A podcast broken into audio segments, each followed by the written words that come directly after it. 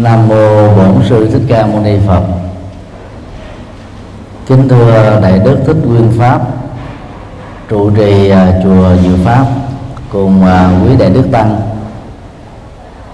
các à, quý tu sinh thân mến. Mùa Phật đản năm 2015 đang về với tất cả chúng ta. Chủ đề của khóa tu hôm nay rất có ý nghĩa. Trái tim của bụt. Về à, phương diện văn học đó, trái tim của bụt là một tác phẩm của thiền sư à, thích nhất hạnh. Ấn hành à, vào khoảng năm 1994 và vốn là tuyển tập vài chục bài pháp thoại của thiền sư trong à, khóa tu năm 1993 cái thêm của một trong tác phẩm đó đó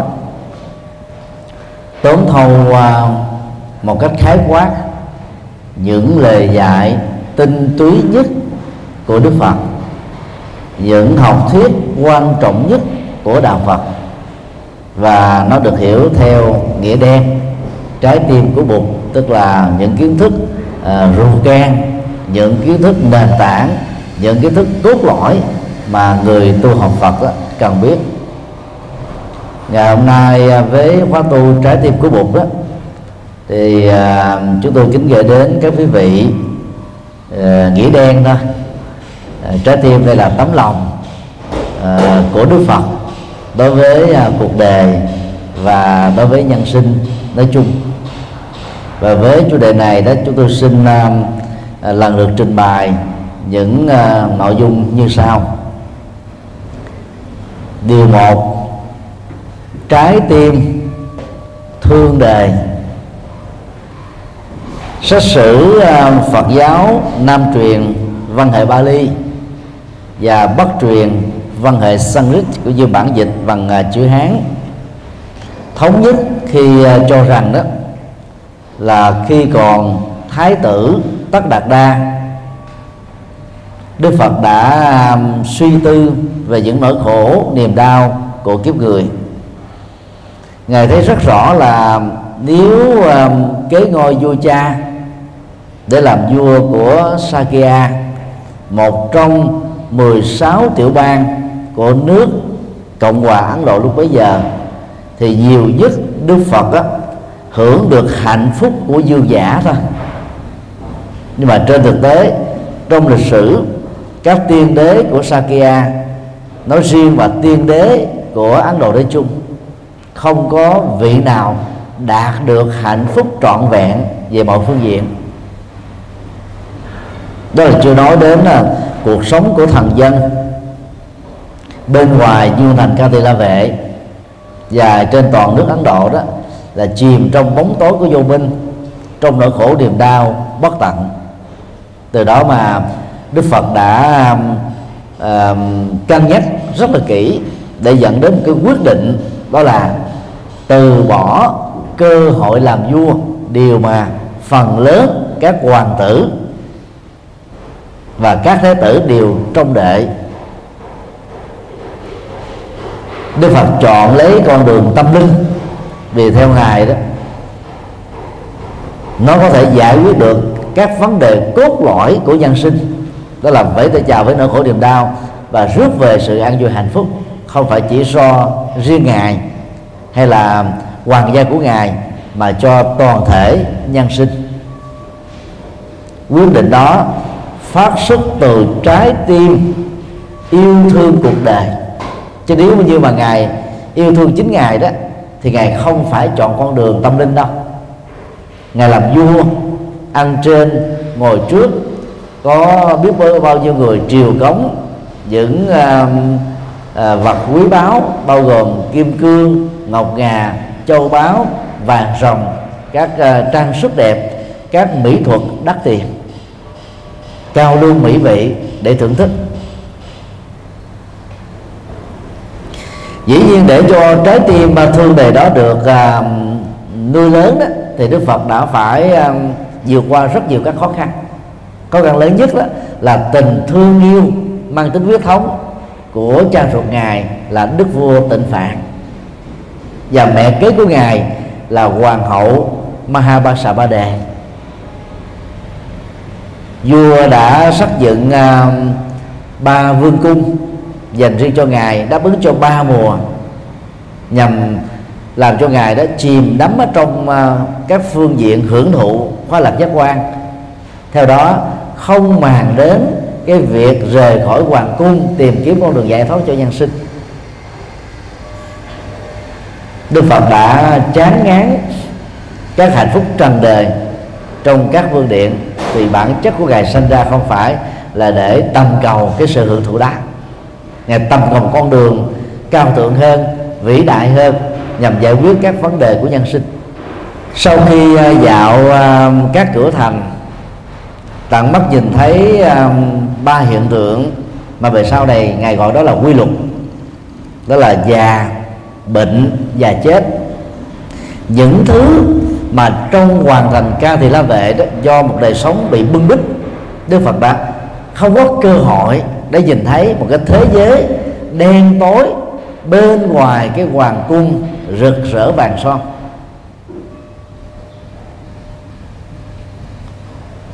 Cái cú sống đó đã làm cho ngài phải suy tư nhiều hơn về cuộc sống.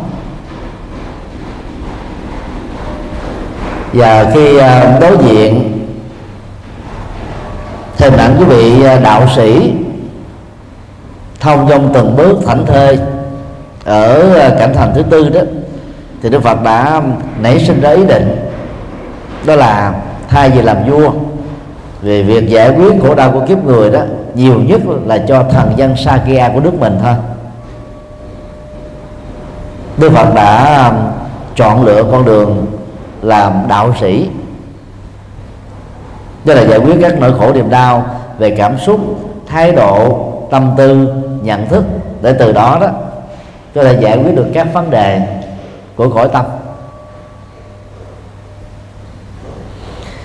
Trở về lại hoàn thành các tỳ la vệ đó đức phật phải à, thuyết phục vua cha và dĩ nhiên vua tịnh phạn.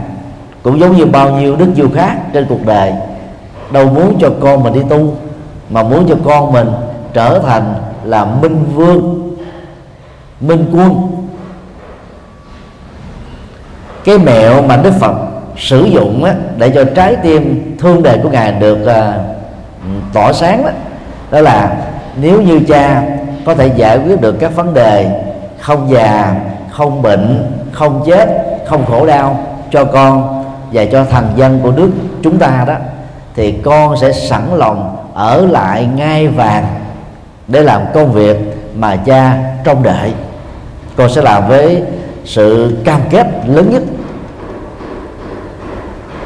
Đức vua tịnh phạn thở dài, trời ơi, những thứ này các tiên đế ngày xưa đã chưa từng có ai làm được. Ta ngày hôm nay cũng không thể làm được. Con có thể muốn bất cứ cái gì, nhưng những thứ này là là những thứ không thể nào đạt được. Nhân đó, thái tử tới tật ba thưa cha, nếu như cha không thể chu cấp cho những thứ con cần mà theo con nó có ý nghĩa rất lớn cho nhân sinh, thì xin cha hãy cho con một cơ hội để tìm kiếm các con đường và giải pháp cho các phán nạn đó.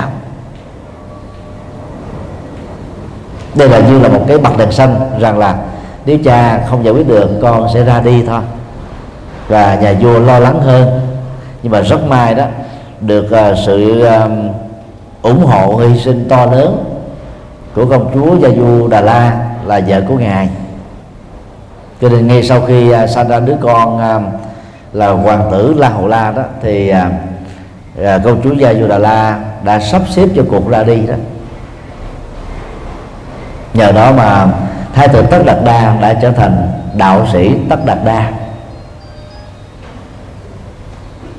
Cho nên um, học theo đức phật đó chúng ta có những cái cách để mình à, yêu thương cuộc sống yêu thương nhân sinh yêu thương những người thân yêu thương loài động vật yêu thương môi trường sinh thái vì sự yêu thương đó là một cái ờ, quy trình tương tác đó.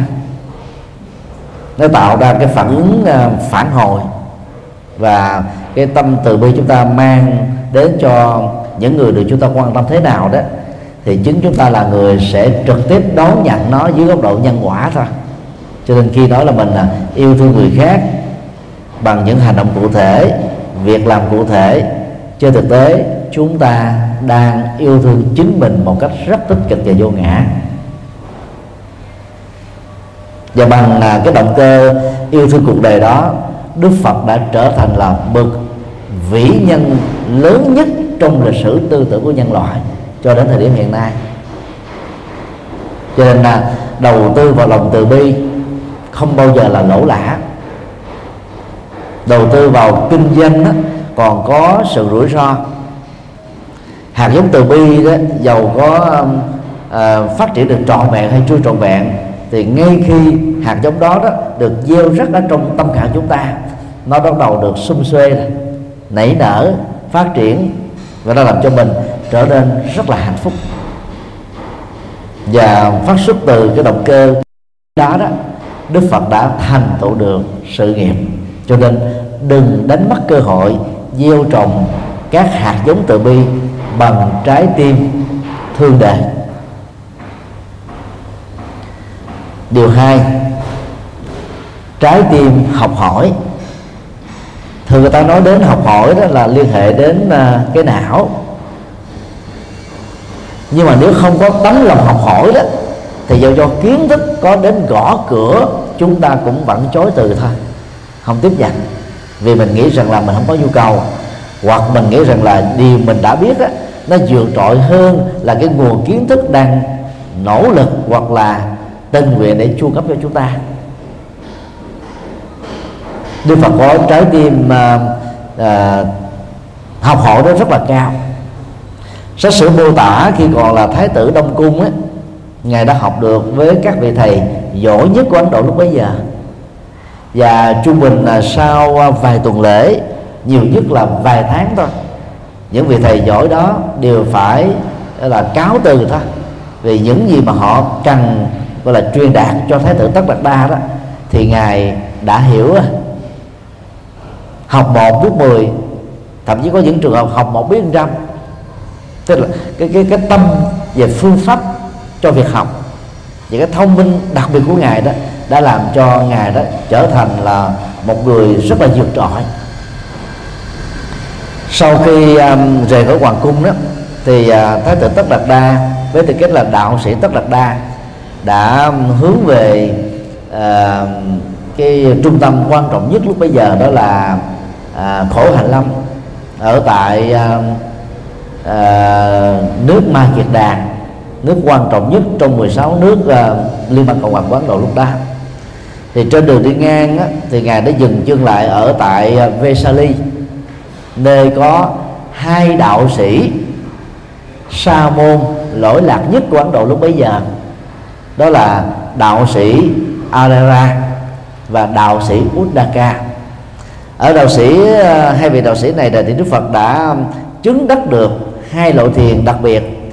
Đó là không vô vô sở hữu xứ và phi tưởng, phi phi tưởng xứ. Với thiền vô sở hữu xứ đó, thì Đức Phật đã giải phóng được cái nỗi khổ niềm đau bằng cách xem rằng là trên cuộc đời này không có gì là sở hữu vĩnh hằng của chúng ta. Cho nên khi vô thường tấn công thân thể này tấn công người thân đó chúng ta à, không bị đắm chìm khổ đau với tư cách là bị liên lụy hay là với tư cách là đồng minh. Chúng ta trở nên độc lập với nỗi khổ niềm đau đó nhờ đó mới giữ được cái tâm sáng suốt của mình và tìm ra những cách thức giúp cho người thân của mình vượt qua được khổ đau. Có người phải tu suốt cả vài chục năm trời mới đạt được thiền vô sở hữu xứ. Tức là không có xem các vật sở hữu bao gồm động sản, bất động sản, là quan trọng đến độ biến mình trở thành là ô xin cho cái chủ nghĩa vật dục hay là hưởng thụ đó. Chưa đầy một tháng, đức phật đã chứng đắc được thiền này rồi sau đó ngài thấy đây không phải là con đường mà ngài hướng đến cho nên ngài đã giả từ vị thầy của mình và học thiền à, à, phi tưởng phi phi tưởng xứ. Tức là một cái trạng thái tâm rất là nhẹ nhàng sâu lắng. Nó không còn đơn thuần là các cái tâm tưởng mà nó cũng phải là đã hoàn toàn kết thúc cái các tâm tưởng đó.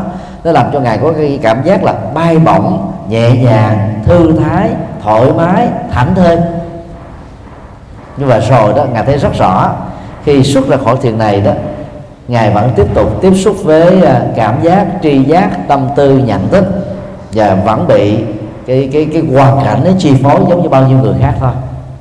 Cho nên giá trị của loại thiền đó, nó chỉ đạt được khi ngài trong trạng thái thiền. Chấm hết.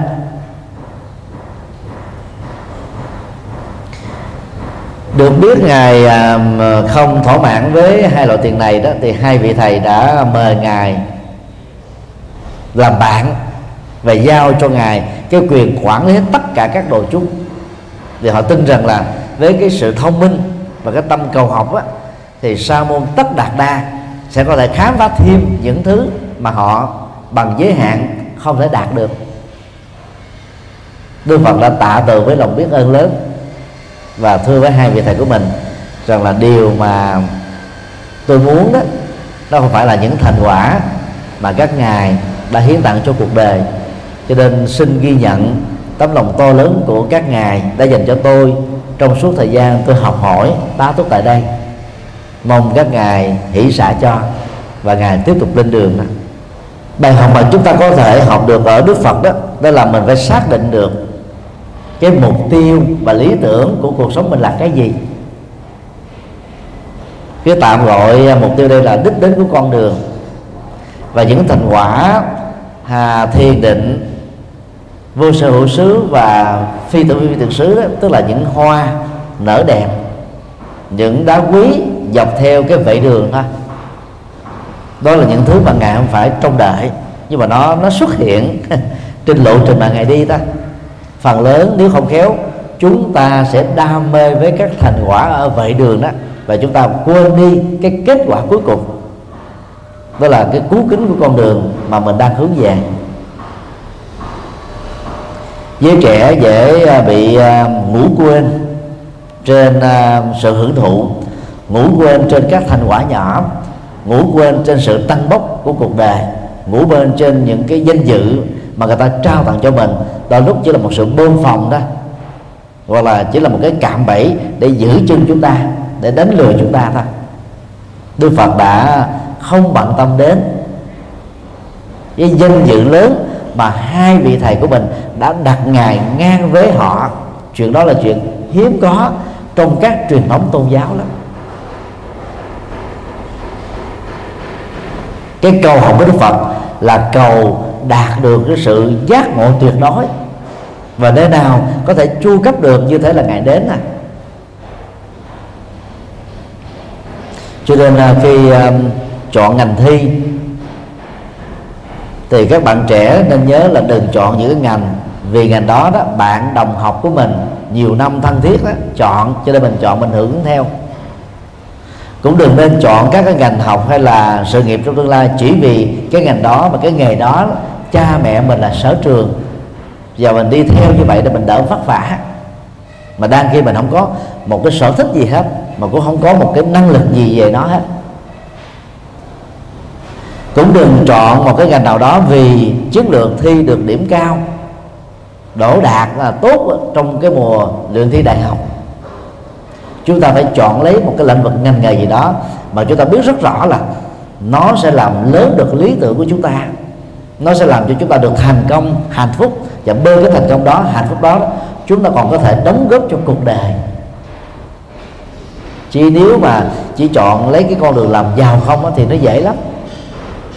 Chỉ cần thông minh chỉ có học hỏi là có thể làm giàu được. Nhưng rồi đó, cái đó nó phục vụ cho lý tưởng gì? Đây là một câu hỏi lớn mà giới trẻ ngày nay đó, đánh mất lý tưởng giới trẻ Việt Nam đi vượt biên sau năm 75 có mặt ở các châu lục và hiện nay họ trên dưới à, 3 triệu danh. nay họ đã trở thành những người trung niên và lão niên. Họ có lý tưởng, cho nên họ lập nghiệp từ hai bàn tay trắng. Có người trở thành là khoa học gia, có người đó trở thành là những nhà lãnh đạo của các doanh nghiệp lớn, tập đoàn lớn. Có người đã làm chính trị thành công thượng nghị sĩ, hạ nghị sĩ và thậm chí có người làm phó thủ tướng như ờ, trường hợp ở tại đức. Là nhờ vào cái lý tưởng mà họ phấn đấu để đạt được. Đang khi khoảng chừng hai thập niên trở lại đây đó, từ người Việt Nam đi sang các nước khác đó bằng con đường ờ, hôn nhân giả, bằng con đường trốn lại, bằng hợp tác lao động, dân dân. Nhưng qua rồi, qua đó rồi đó, nhiều người Việt Nam mình đó à, chọn lấy cái nghề đó làm móng tay thôi.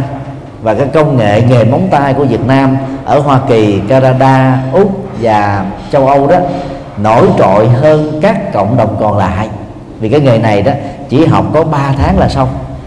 Nó không có đòi hỏi lý tưởng gì. Mà lương bổng á, nó cao hơn là những cái nghề cần đến chắc xám. Từ đó đó người ta đã đánh mất lý tưởng dần đó. Chọn cái nghề gì mà việc đầu tư ít tiền lương nó nhanh chóng và nó cao. Người ta bất chấp luôn cả các quá chất mà do cái nghề này đó có thể làm cho họ bị tổn thất về sức khỏe về tuổi thọ. Đó là một cái hiện tượng mà mình cần phải nhìn thấy. Còn ở ở Hàn Quốc khoảng 75.000 người Việt Nam ở Nhật Bản khoảng 80.000 người Việt Nam ở um, Đài Loan đó cũng với số lượng người tương tự. Dân hợp tác lao động của chúng ta qua đó phần lớn đó là làm các cái nghề lao động tay chân và những nghề ô xin thôi. Những thứ nghề mà người Thái Lan khi đi hợp tác lao động quốc tế là không bao giờ đụng đến.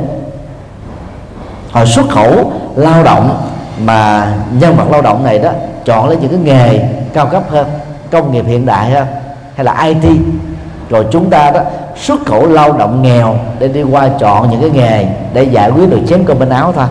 Cái đó đó chúng tôi tạm gọi đó là mục đích của cái cái việc ờ, lập nghiệp đó là giải quyết cái nghèo. Còn đang khi đó à, những quốc gia khác tiến bộ hơn đó thì người ta giải quyết ở cái cái mức độ cao hơn.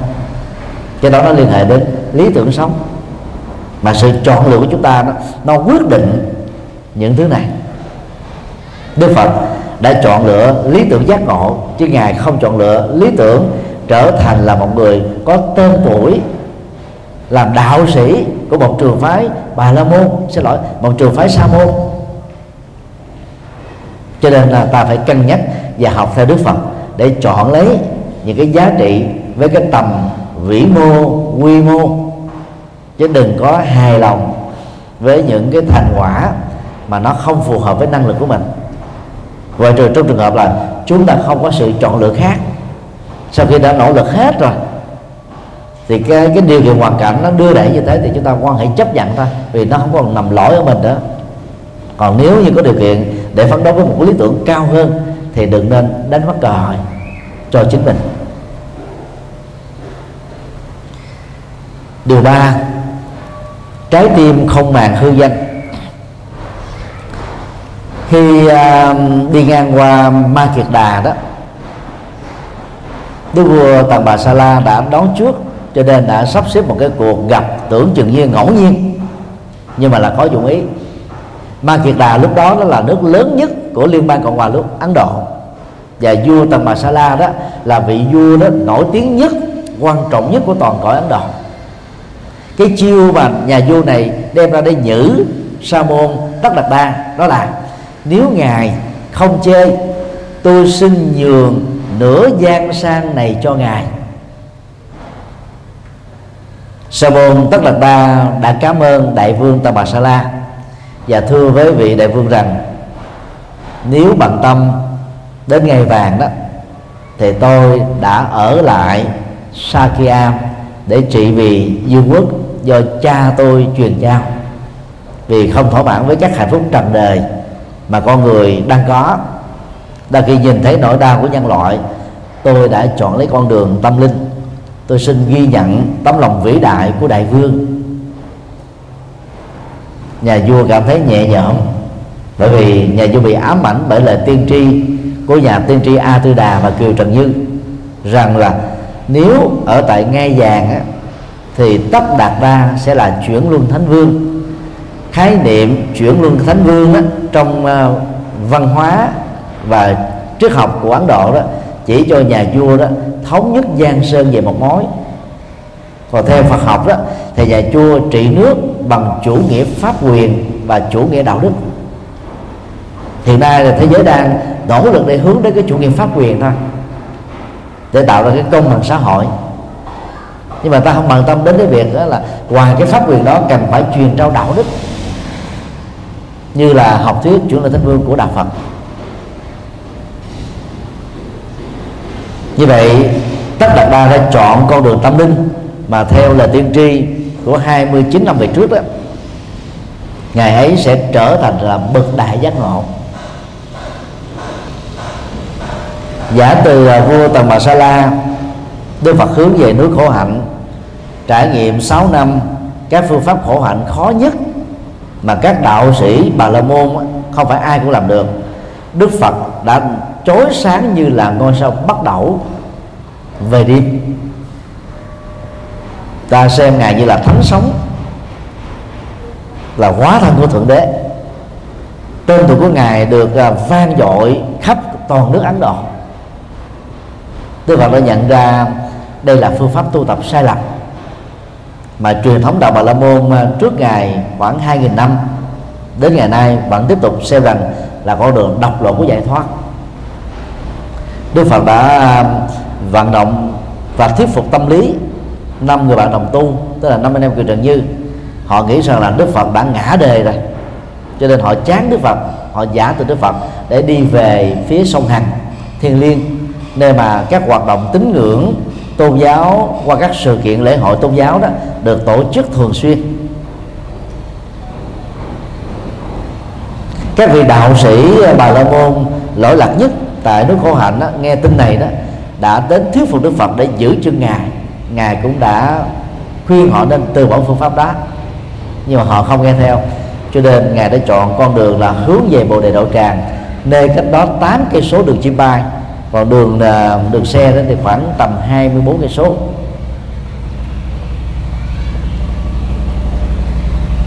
Và bằng con đường trung đạo tức là bản chánh đạo sau đến hai cực đoan hưởng thụ à, khoái lạc, tính dục và khoái lạc giác quan cũng như là con đường à, đi đọt thân thể này.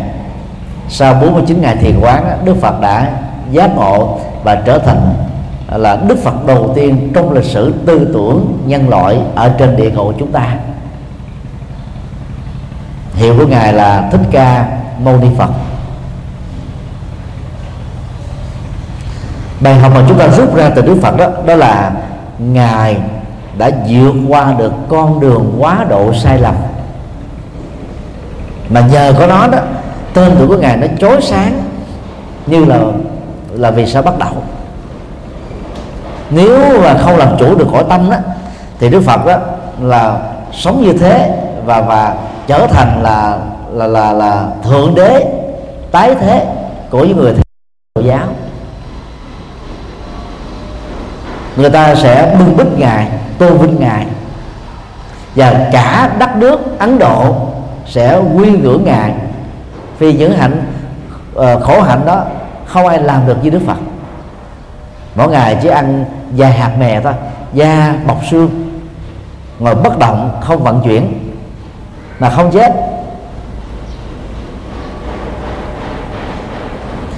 Ở đây ờ, đức phật đã rất là liêm khiết tri thức ngài đã đánh giá cái quãng đường ngài đã đi qua 6 năm. Và thấy rất rõ nó có những cái lỗ hỏng ta gọi là lỗ, lỗi hệ thống đi. Hệ thống tu của đạo bà la môn này nó đã sai lầm mấy nghìn năm rồi nhưng mà chưa có ai nhận ra, chưa có ai dám công bố nó, chưa có ai dám từ bỏ nó. Ngài mạnh dạn làm cái việc đó.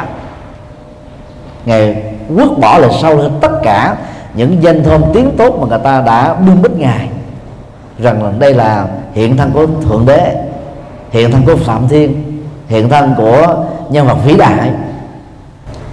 Để vượt qua cái cộng nghiệp đó đó, đức phật đã phải rời khỏi khổ hành long bởi vì à, bạn bè đồng tu của ngài đó, vì nhiệt tình thôi. bữa nay họ thuyết phục thế này, mai nói thế kia đã làm cho người ta dễ phân tâm lắm. Người thân của chúng ta cũng thế. Tại lúc họ vì nhiệt tình, vì thương cái tình huyết thống đó mà họ thuyết phục chúng ta là không nên trở thành phật tử, không nên ăn chay, không nên làm các phật sự, không nên vô ngã vị tha. Hãy sống cuộc đời sống hưởng thụ đi. Là lúc họ vì nhiệt tình và thương mình mà mà mà làm cho mình bị trở ngại đấy chứ không phải là là là là ờ, cái nhiệt tình nào cũng tốt đâu. Cho nên ngài đã rời khỏi cái khu vực đó, hướng về bồ đề đậu tràng một mình mình tu thôi, để không bị những cái tác động tiêu cực ảnh hưởng đến cho nên đó để mà chuyển một cái biệt nghiệp hay là cái cộng nghiệp của gia đình, của cộng đồng đó, chúng ta nên học theo Đức Phật, đó là rời khỏi cái không gian đó. Vì cái không gian đó nó tỏ ra một cái trường sinh học cộng nghiệp. Những người nào nghiện mà tối ngày cứ gặp những cái cái người hút chích, đập đá hít keo, thuốc lắc, ma túy tổng hợp, thì các hạt giống cũ này nó trỗi dậy, nhanh lắm. Kẻ đang kiên rượu mà đi ngang cái quán nhậu là không thể bỏ được người nghiện cờ bạc mà cứ tối ngày cứ đi qua à, biên giới tây ninh nơi mà cho chơi bài thoải mái và tự do thì làm sao mà hết được cái nghiệp đó? Kẻ nói láo mà tứ cứ đi giao du với những kẻ phỉ đặt thì không thể nào hết được cái nghiệp này.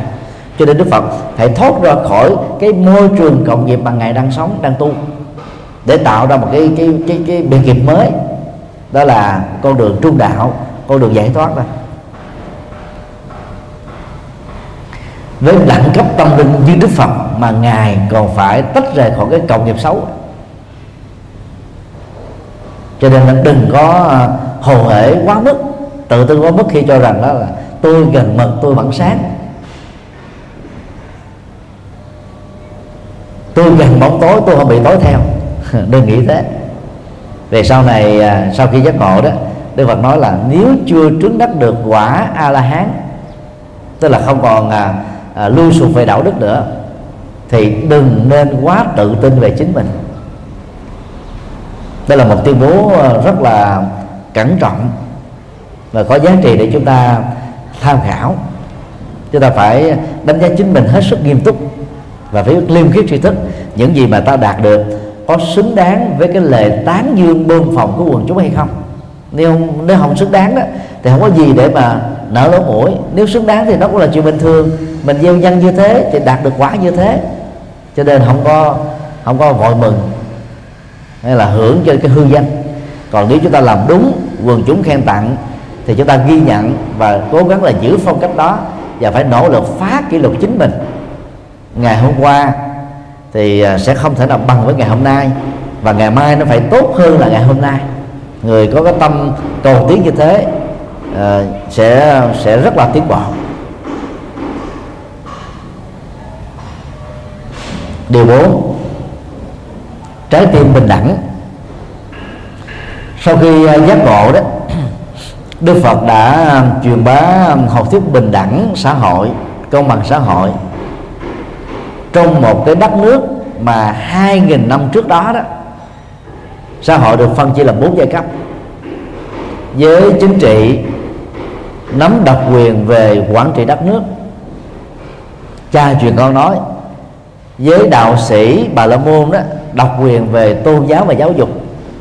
Cha truyền con nói với thương gia đó, độc quyền về à, các loại hình kinh tế cũng mang tính tập cấp và với à, thủ đà la, tức là ô xin của xã hội, nô lệ của xã hội đó cũng cha truyền con nói. Qua cái họ tộc, thì người đó sẽ giữ cái thân phận của họ từ lúc có sinh ra cho đến lúc qua đời. Nay đó, Đức Phật đã qua đời gần 2.600 năm. Truyền thống giai cấp xã hội Ấn Độ đó, nó còn tệ nạn tệ hại hơn. Đó, bây giờ nó có đến cả trên 400 giai cấp lớn và nhỏ, trực thuộc bốn giai cấp gốc đó. Nếu làm vua đó, thì đức phật sẽ là cái, cái thượng tầng tri thức của giai cấp à, sát đế lệ tức là giới vua chúa giới chính trị hưởng được các cái đặc quyền đặc lệ trong xã hội bằng luật pháp gọi là thiên vị cho giới lãnh đạo. Đức phật đã khước từ nó. Cho nên khi à, thành lập uh, giáo đoàn đức phật đã cho phép mọi thành phần trong xã hội bất luận bối cảnh xuất thân của gia đình và trong 10 à, thánh đệ tử lớn Ubali là người thợ cắt tóc đó, là giai cấp công đinh giai cấp nô lệ thôi. Và là một vị thánh chói sáng ở trong đạo Phật. Điều đó chưa từng có trong lịch sử tư tưởng của nhân loại. Vì ngài thấy rất rõ là giống như trăm sông tuôn về biển cả đó thì tên gọi riêng của các con sông không còn nữa chỉ gọi chung đó là biển thôi vị của chăm sông không còn nữa chỉ còn chung một vị mặn thôi.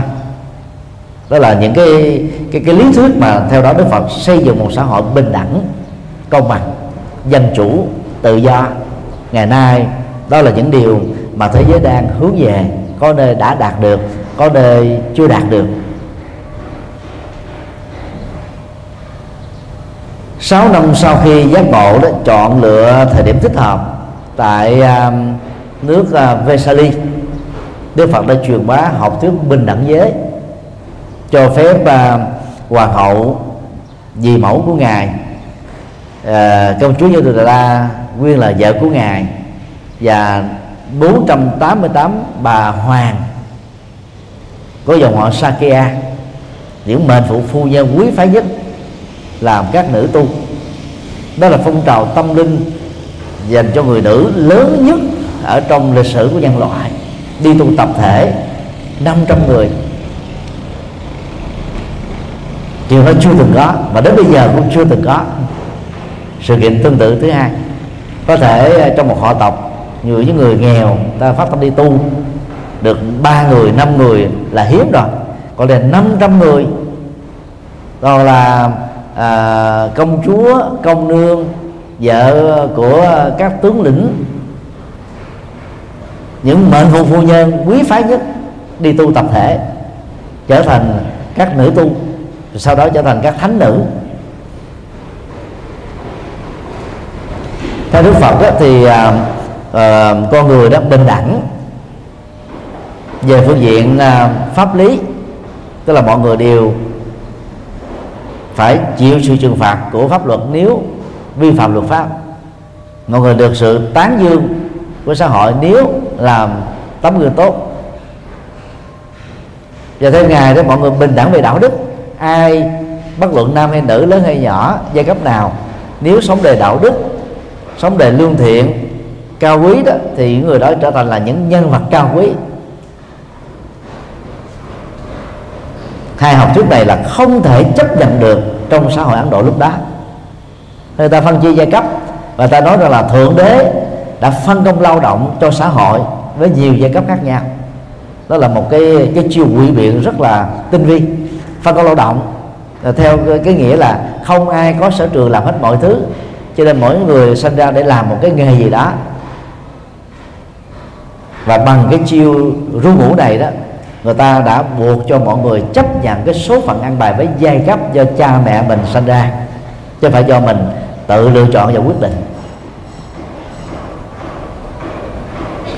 Về à, bình đẳng sinh học đó, Đức Phật khẳng định rằng là người nam nữ khác nhau về cái cái à, cái ngoại hình. Nhưng mà cái cấu trúc cơ, cơ thể người là giống nhau.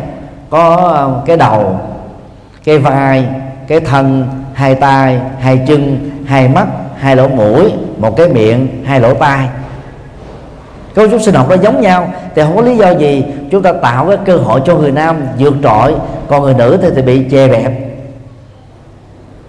trọng nam kinh nữ đó nó thuộc về văn hóa cộng nghiệp trên toàn cầu xưa cũng như là ngay. Những tôn giáo nhất thần thì thường có cái nướng trọng nam kinh nữ.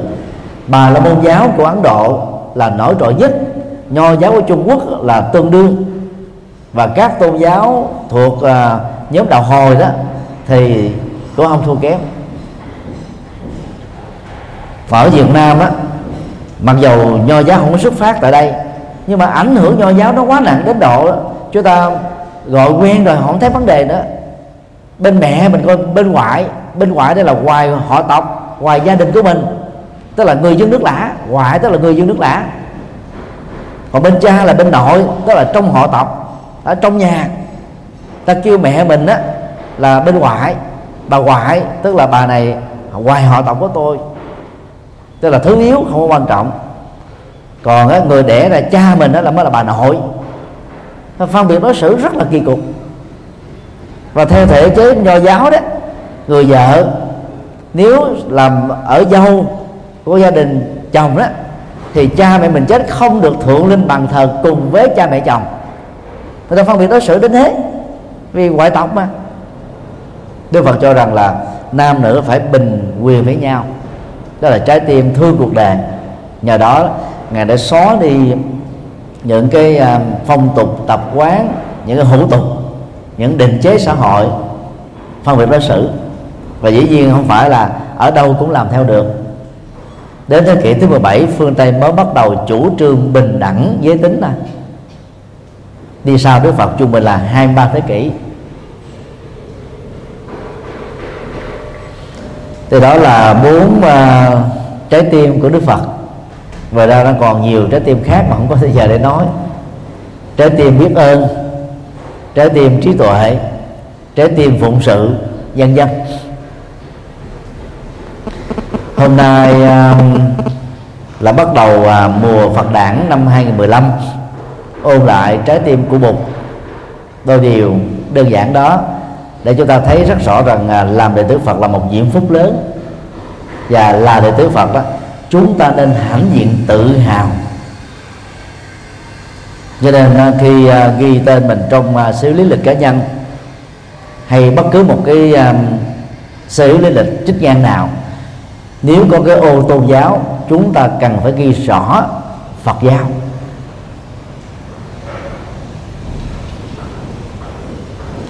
Ngày 19 tháng 10 xin lỗi, ngày 15 tháng 12 năm 1999 Đại hội đồng Liên Hiệp Quốc gồm có à, đại diện 37 quốc gia.